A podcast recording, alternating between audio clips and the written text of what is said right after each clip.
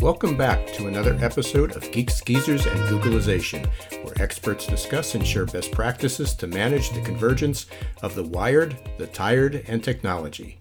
I'm your host, Ira Wolf. I have a confession to make. I'm a recovering millennial basher. For several years, I hopped on the stereotype bandwagon and spewed rhetoric about the narcissistic, digitally obsessed, trophy kid millennial generation. I even devoted a chapter or two to it in my book, Geeks, Geezers, and Googlization. Over the past seven years or so, I've had thousands of interactions with these young adults, born between 1980 and 1996. Yes, it's true.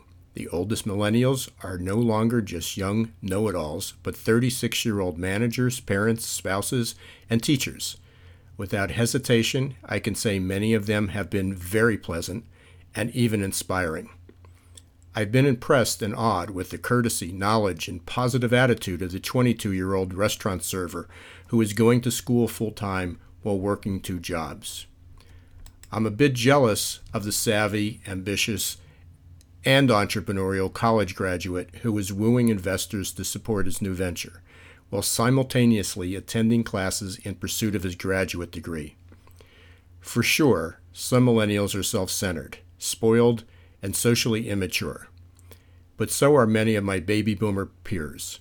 Just like each generation has its fair share of introverts and extroverts, slackers and winners, there's no place better to discuss entitlement than a group of aging baby boomers commiserating over young people's horrible work ethic and how great people used to be.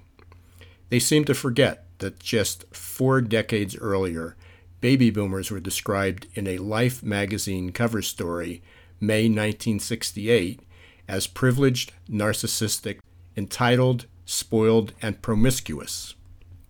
Generation X doesn't get off the hook so easily either. Equally frustrated and often resentful of the generation breathing down their necks, Gen X also grabbed headlines in their teens and young adult years. In December 1985, Newsweek hit the stands decrying the video generation. It read, There they are, those preening narcissists who have to document every banal moment with their cutting edge communications technology. Yes, that's right. Three decades ago, Gen Xers, often the most vocal bashers of millennials, were the brunt of everything wrong with America.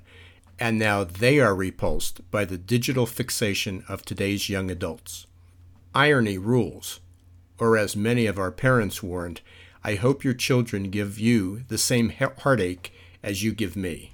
Once we cut through all the noise, each generation begins to seem more similar than different on the big issues of life and work. For example, 25% of millennials value making a positive impact on my organization during their career, not so different from the Gen X and baby boomers. Similar numbers were shared for solving social and environmental changes and working with a diverse group of people younger generations seem to catch the blame for the environment in which they grew up. But teens didn't create the smartphone, tablet, and all of the other devices that seem to be distracting them, just as baby boomers didn't create the television and Gen X didn't create computers and video games. The kids didn't purchase these devices either, their parents did. So, next time you consider bashing a millennial, remember that they didn't cause, but were born into this world of economic, demographic, and societal disruptions. They are simply adapting to the only environment they know. This article can also be read and downloaded on Cornerstone On Demand Rework. That's R E W O R K. For more articles like this, you can visit our website, Success performancesolutions.com. That's www.successperformancesolutions.com.